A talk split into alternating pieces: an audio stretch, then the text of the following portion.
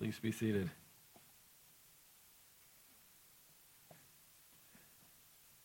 Good morning again. If you'll turn in your Bibles with me to John chapter 8, I'm gonna re- we're going to read verses 12 to 30 again.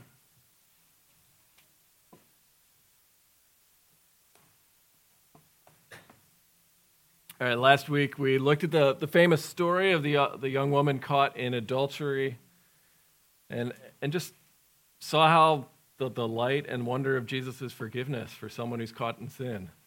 And so today, what I want to do is look at Jesus as the light of the world from a different perspective, a different angle, uh, which fits in well in this Advent season of light shining in the darkness. So let's read our text and pray. This is God's word. Again, Jesus spoke to them, saying, I am the light of the world. Whoever follows me will not walk in darkness, but will have the light of life.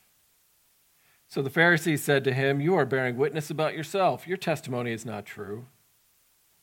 And Jesus answered, Even if I do bear witness about myself, my testimony is true, for I know where I came from and where I am going. But you do not know where I come from or where I am going. You judge according to the flesh. I judge no one. Yet even if I do judge, my judgment is true, for it is not I alone who judge, but I and the Father who sent me. In your law it is written that the testimony of two people is true. I am the one who bears witness about myself, and the Father who sent me bears witness about me. They said to him, therefore, Where is your Father? Jesus answered, You know neither me nor my Father. If you knew me, you would know my Father also. These words he spoke in the treasury as he taught in the temple, but no one arrested him because his hour had not yet come. So he said to them again, I am going away, and you will seek me, and you will die in your sin. Where I am going, you cannot come.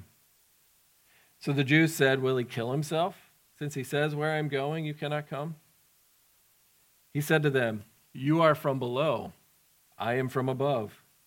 You are of this world, I am not of this world. I told you that you would die in your sins, for unless you believe that I am He, you will die in your sins. So they said to him, Who are you? And Jesus said to them, Just what I have been telling you from the beginning. I have much to say about you and much to judge, but he who sent me is true and I declare to the world what I have heard from him. They did not understand that he had been speaking to them about the Father.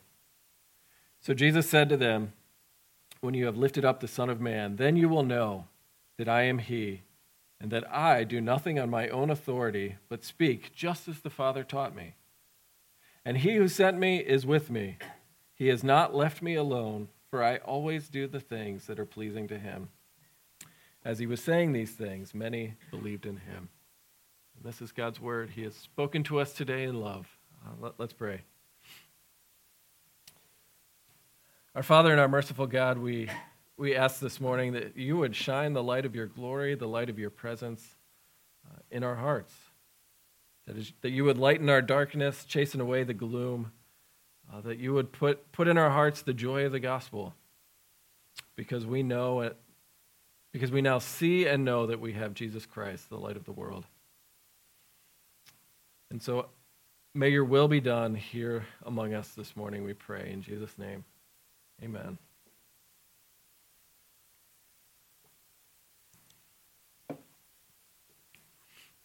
So I don't know how many of you have uh, started your traditional rewatch of National Lampoon's Christmas Vacation.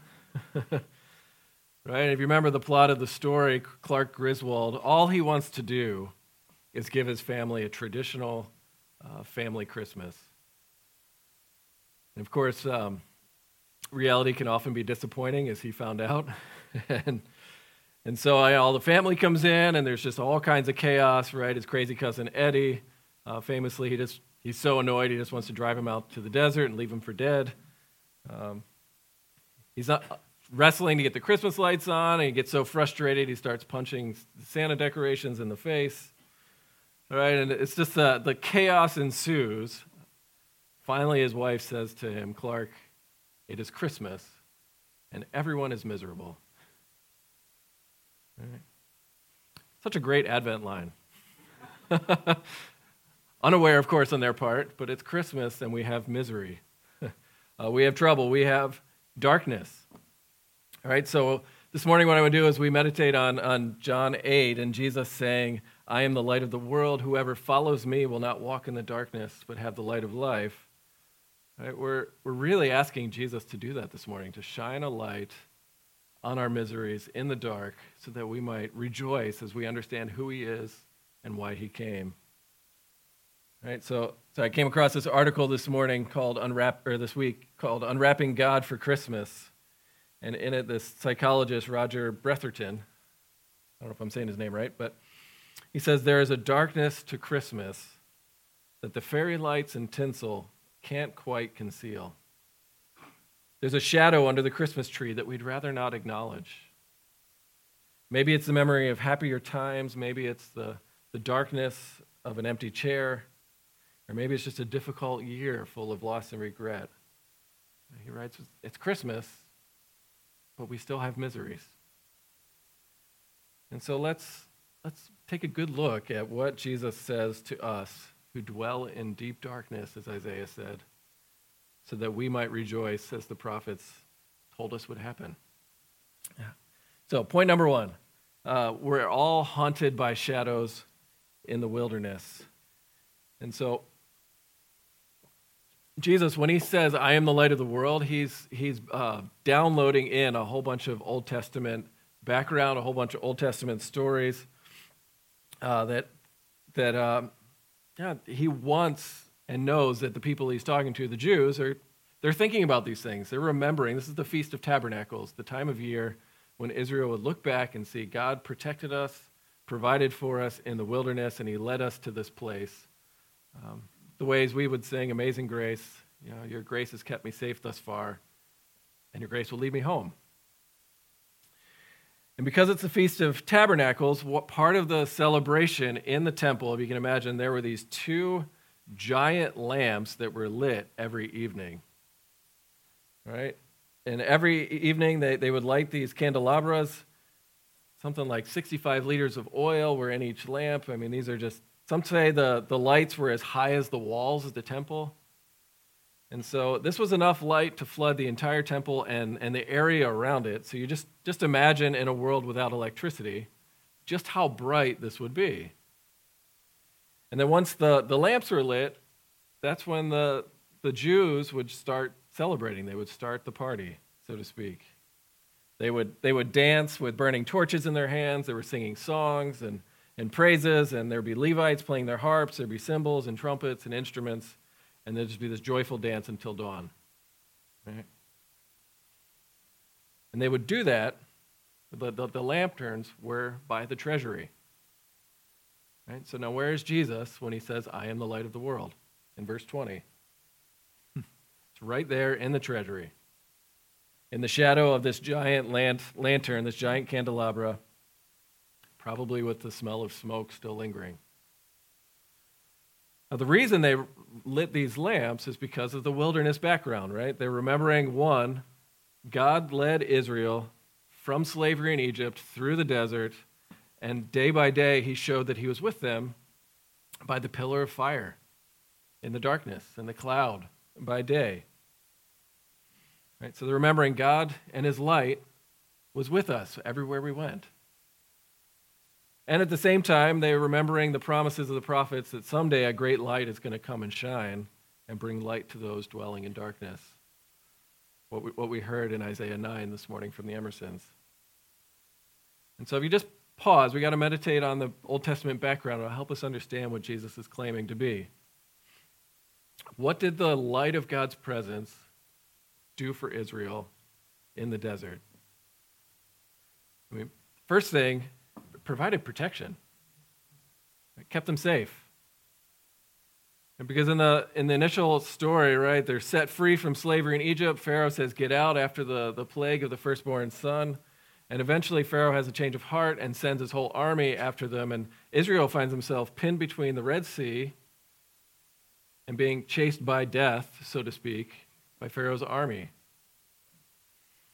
Right? And this pillar of cloud and the fire, what God does to protect them as they panic before they cross the Red Sea is stand between Israel and their enemies. Right? The fire, the light of God's presence, literally protected them from death. Israel was able to sleep that night because they could visibly see God with us while living in the shadow of death that's hunting them, haunting them. And so for, for Israel, light meant protection as they lived in the shadow of death, literally. And Job tells us what that feels like. So here's, here's a good example. Remember Job, uh, the righteous sufferer who had much to complain about as he lost his children, his wealth, his, his possessions, and all he was left with his wife, who just, well, let's just say she wasn't encouraging, right? And he, in chapter 30, Job laments. He says, When I hoped for good, evil came. When I waited for light, darkness came. My inward parts are in turmoil and they're never still. Days of affliction come to meet me. I go about darkened, but not by the sun. I stand up in the assembly and cry for help. I am a brother of jackals and a companion of ostriches, like the loneliest desert dwellers. My skin turns black and falls from me. My bones burn with heat. My lyre is turned to mourning, and my pipe to the voice of those who weep. Right? It's Christmas time, and everyone is miserable. We live in the shadow of death.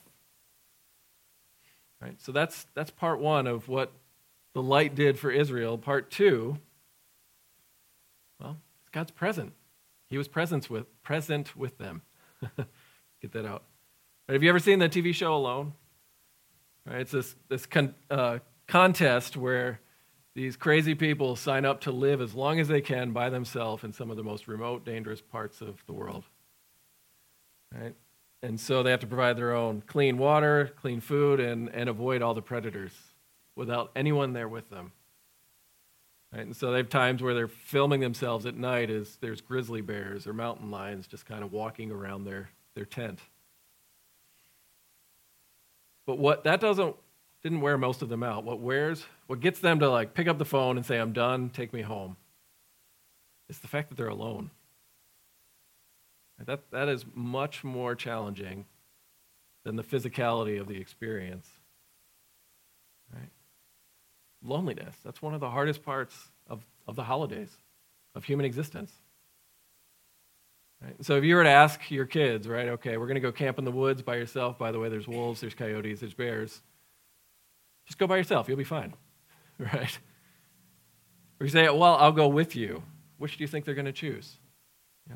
Every kid is going to say, I do not want to go through that alone. But if I'm not alone, then I can face the dark. Right? And so, in a dark and dangerous world, the light, specifically, is, is the comfort of God's presence. Right? That we can walk through the valley of the shadow of death and fear no evil, as, as David said, for, for Lord, you are with me. And so Jesus is pulling all that background that I am the light of the world. I am the glory of God who promises to be with his people, to protect them from death, and to lead them. Right? Because that's what the, the pillar of fire did. Showing that God was present with them, he led them from the slavery to death, Pharaoh, into the promised land, the land flowing with milk and honey where God could dwell with them. Right? And the idea was, right, God's protection, his provision, his presence that never left Israel in the desert, regardless of how, how much unbelief plagued them every step of the journey. The light of God's grace. And so, I'm hoping you can start to hear when Jesus says, I am the light of the world, uh, he, he's claiming to be the very glory of God, your creator, who's promising to be with his people, to protect you from death, and to lead you from this miserable place to the new heavens and new earth, to the, to the promised land. Right? Now, one of the, the ways that I find helpful in, in just coming to grips and understanding what that means. Because I know it's so easy to say, okay, this is another Christmas season. we are singing the same songs, right? We're lighting candles, and we go through the routines and just forget what the symbolism means, just the power, right? If the pillar of fire and glory cloud that terrified Israel has come to dwell with us. And so, one of the things I find that, that, helps me understand what it means to say, I am not alone, is, was uh, David Powlison's meditation on what the darkness feels like. What he did is he just wrote the very opposite of Psalm 23. Right? And so, this is what it's like if you're on your own. If you don't believe this story, this is life as it is. I am on my own, he writes. No one looks out for me, no one protects me. I experience a continual sense of need. Nothing's quite right. I'm always restless, I'm easily frustrated, and often disappointed. It's a jungle out there. I'm, I feel overwhelmed. It's a desert. I'm thirsty. My soul feels broken, twisted, and stuck. I can't fix myself. I stumble down some dark paths, but still I insist. I want to do what I want, when I want, how I want it. But life's confusing. Why don't things ever really work out? I'm haunted by emptiness and futility, the shadows of death. I fear the big hurt and final loss. Death is waiting for me at the end of every road, but I'd rather not think about that. I spend my life protecting myself. Bad things can happen. I find no lasting comfort. I'm alone, facing everything that could hurt me. Are my friends really friends? Other people use me for their own ends. I can't really trust anyone. No one has my back. No one is really for me except me. And I'm so much all about me, sometimes it's sickening. I belong to no one except myself. My cup is never quite full enough. I'm left empty. Disappointment follows me all the days of my life. Will I just be obliterated into nothingness? Will I be alone forever, homeless, free falling into the void? Sartre said, Hell is other people. I have to add, hell is also myself. It's a living death, and then I die. See, to believe the opposite of Jesus' invitation, that he is the light of the world, and whoever follows me will walk in the light of life. If you're going to embrace the opposite, that you are on your own, you have to be honest about what life is. It's you and yourself. Right? Chased by darkness all the days of your life. Now, right, the prophets foretold a day when that would not be so. right? That light would heaven light from heaven's going to come down and chase away the darkness and allow you to live in light, the light of his forgiveness, the light of his presence, the light of his protection.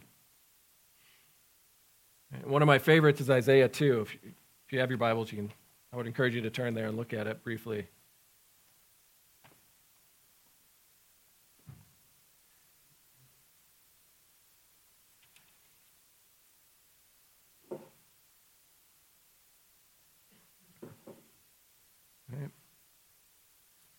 So Isaiah is looking forward to the future, this great day that's going to come when God's house, his presence, right, it's going to be established as the highest of the mountains in verse 2. It says it's going to be lifted up above the hills, and all the nations are going to flow to it.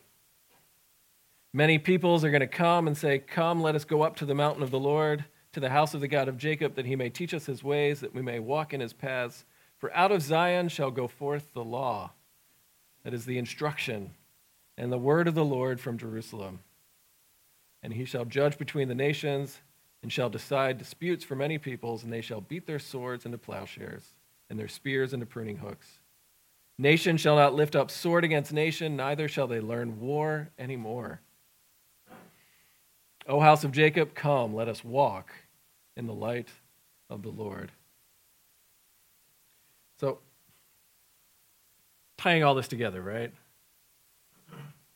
Isaiah looks forward to this great day when the nations are going to be attracted to God's light, to the light of his presence, the light of his power, the light of his protection. and even the light of his ways, right? Teach me how to live, how to be human.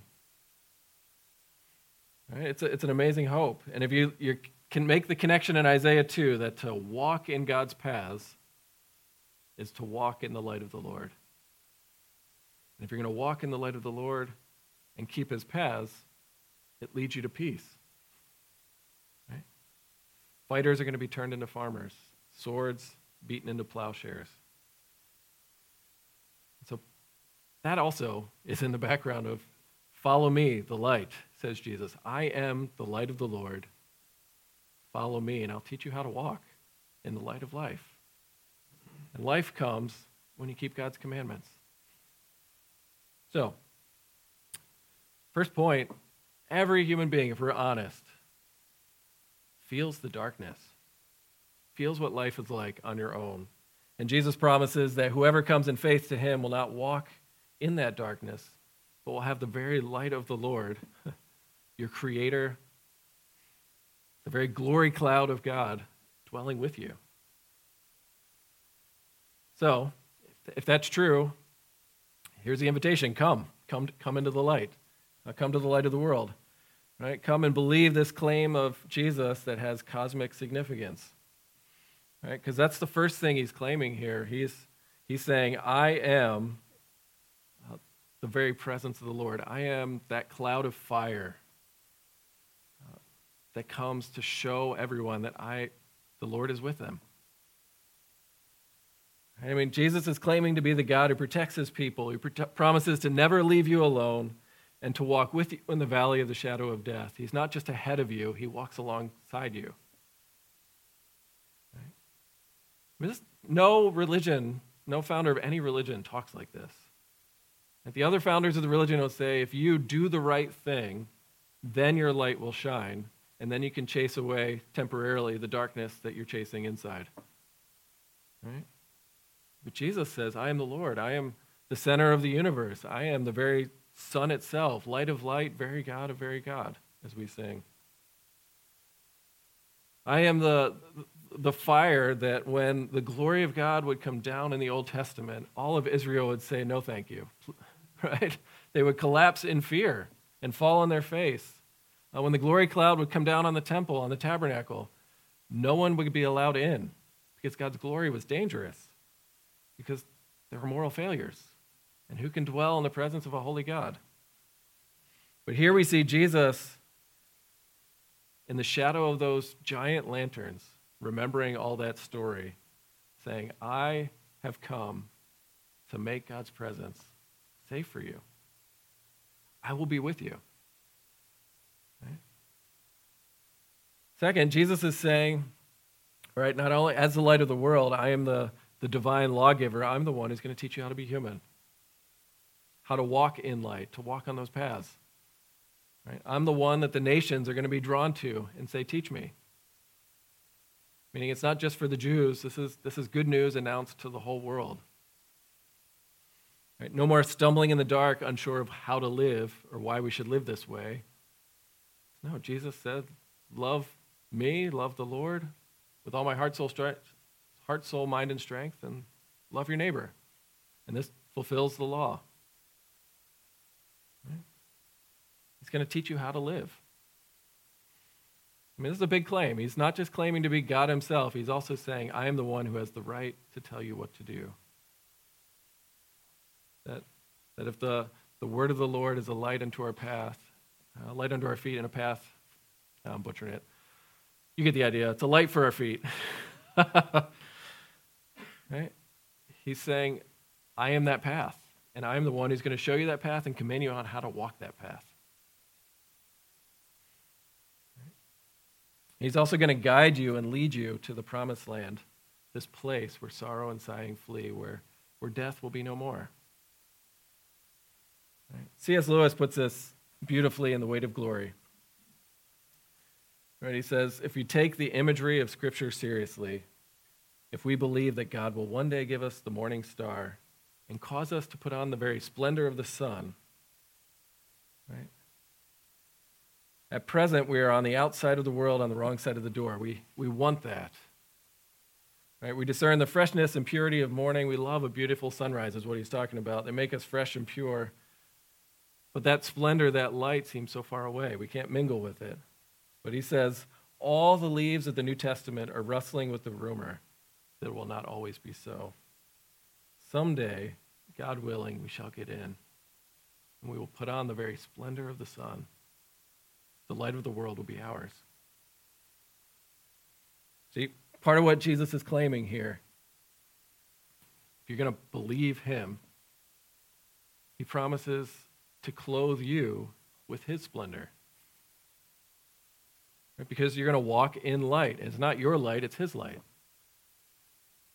The splendor of the sun. You get a taste of that right now when you have his presence. Right? So, how do you get into the light? I mean, that's the question really for Christmas. How do we escape the dark? And that's where John 8 goes, is Jesus is just having this argument where he makes these massive claims, and the Pharisees say, Yeah, you're not telling the truth. You're just making that stuff up. And he says, Well, I'm from heaven. I should know. And my Father testifies about me. And he says, The way you're going to know that I am telling the truth, the way you're going to know that I am the light of the world, I am He, is to kill me. Verse 28 Lift up the Son of Man. it's that language of lifting him up on the cross to crucify him, to bury him in death. Right? That if you're to, to look at the cross, you're going to see Jesus experiencing all the darkness and misery of being human, as well as the loss of the light of God's face, cosmic loneliness. You know, the, Psalm 88, it's the darkest psalm, right? If you, you not, don't read this on Christmas Day, right? But it starts out as um, it's just a psalm of lament from beginning to end. And, you know, God, where are you? I, where's your face? I can't feel your presence. And the last line is Darkness has become my only companion. My friends have betrayed me, they left me alone. God, where are you?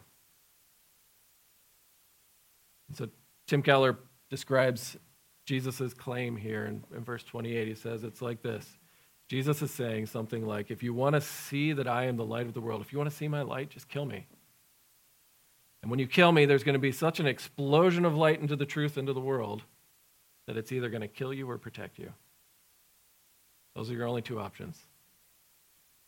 Right? That light is either going to burn you up as you run away from the God who is, or you're going to be kept safe by his presence. And so you think about it this way Jesus is either going to protect you from the glory of God, bathing you in the light of his presence, his forgiveness, this gift of eternal life. And Jesus died in darkness so that you could be forgiven, so that he could dwell with you.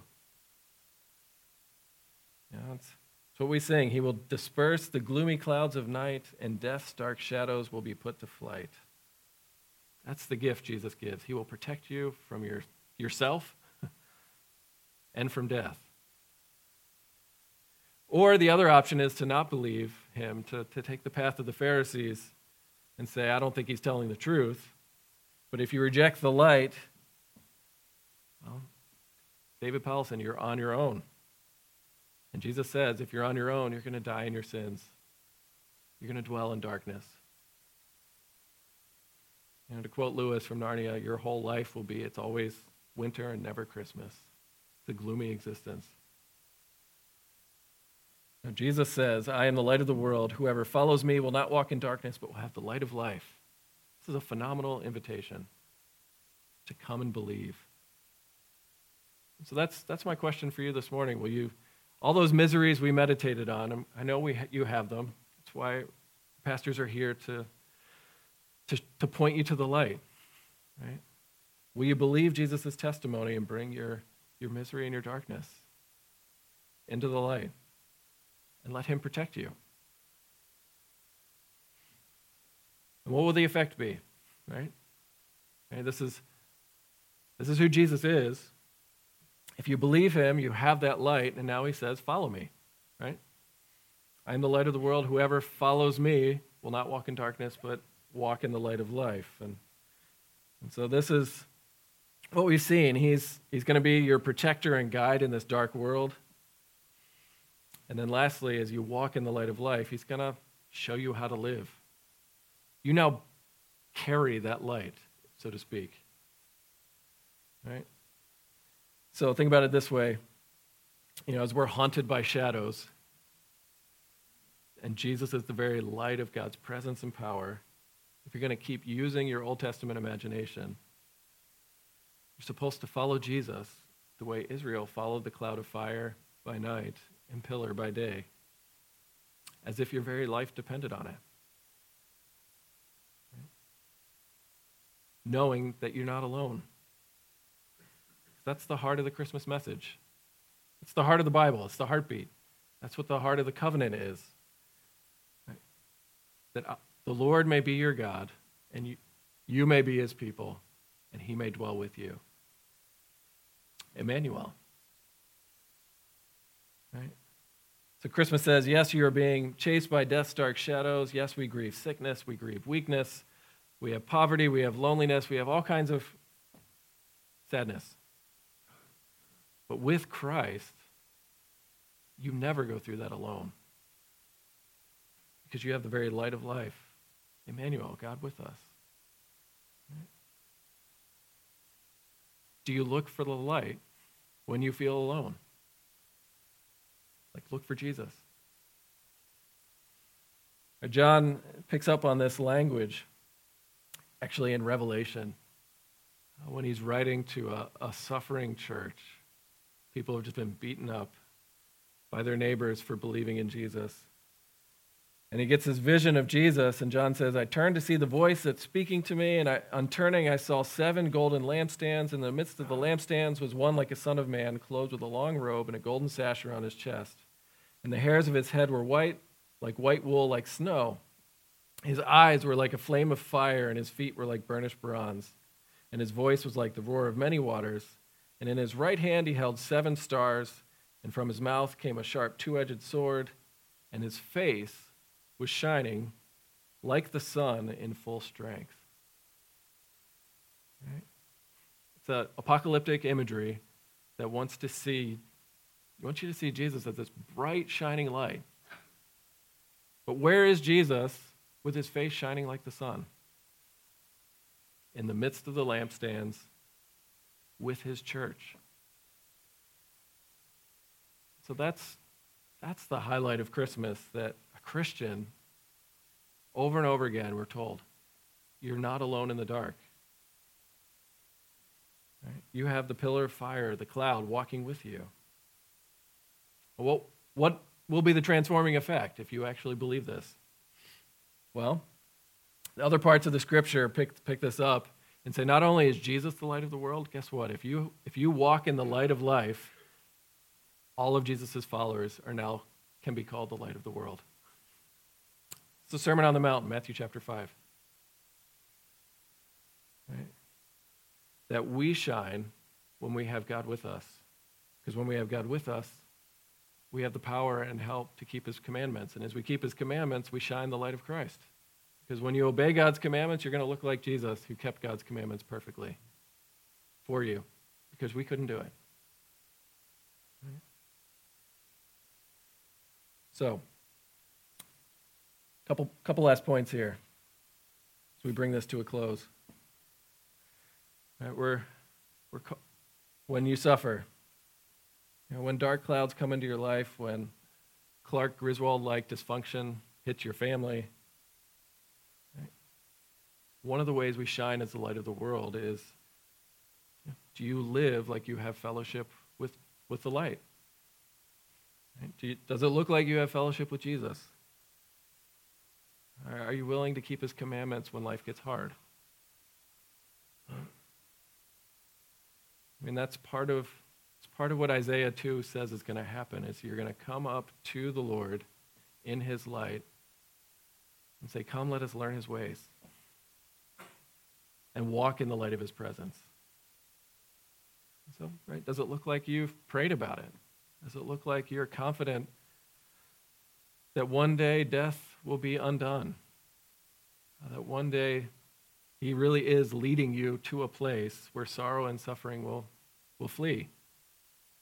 That, that's the future of, in heaven when there will be no sun. Jesus himself will be our light and no more selfishness, right? Second, our, our call, if, if we're going to walk in the light of life, as is Jesus in the Sermon on the Mount, he says, You are the light of the world. A city set on a hill cannot be hidden. Nor do people light a lamp, put it under a basket, but he gives light to all in the house. So, in the same way, let your light shine before others, so that they may see your good works and give glory to your Father who's in heaven. I mean, Jesus has the audacity to say to his disciples, uh, you know, if you know the story of the Bible, his disciples don't really give you confidence before the resurrection at their ability. he says, No, my people, my church, they're going to shine the light of God's presence in the world by the way they live. Right? And it's going to be attractive to our neighbors in such a way where they're going to see what the church does and say, Give glory to God in heaven. Likely means they're, they're going to be persuaded to, to come into the light with you.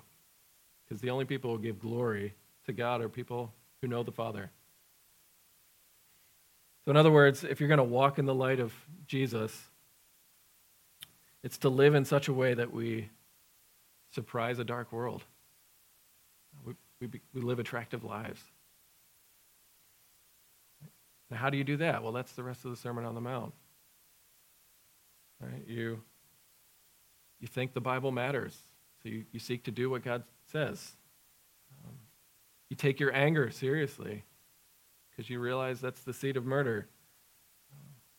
I mean, imagine a community where people aren't lusting after another, one another, right? Trying to use each other for selfish reasons.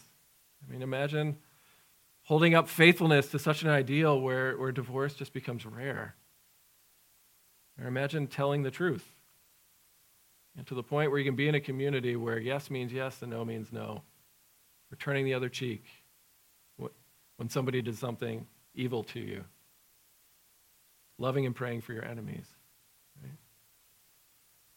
Right? Even just a brief moment of doing that will surprise people. And if, and if they see that light shining in you, it's not your light, that's Jesus' light. It's a gift. May they give thanks to God for you. Right? So, let's keep it, keep it simple. All right? Here's how you get the light trust in Jesus. Now, you know how Charles Spurgeon, the famous Baptist pastor, became a Christian? He showed up to, to church one day in the winter, and it was such a snowy day that uh, the past, even the pastor couldn't get to church. Right? And so there was a poor elder who got called on. who, it was just the elder preaching and one other dude in church and Charles. And so, you know, it's a very specific application time. So the elder gets up there and he reads from Isaiah and, and reads God saying, Look unto me and be saved, all the ends of the earth. And just, it's not an eloquent speaker. He just says over and over again, Look, look at the Lord, believe. And, and that was the gist of it. You don't have to do anything to become a Christian other than looking at the Lord, looking to Him for help. It's so simple a child can do it. And then when it came to application time, right, he looked at Charles and says, I see you are miserable. And you're going to stay miserable in life and death until you obey this text.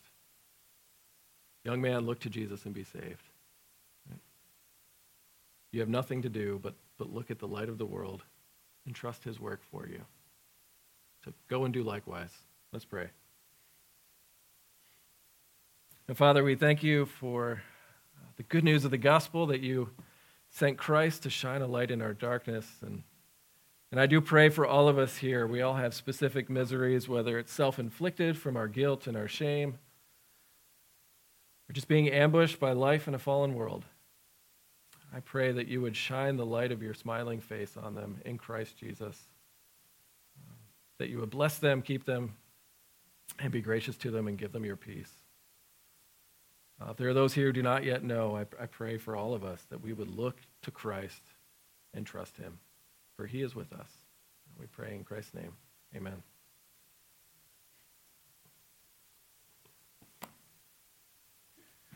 Let's stand and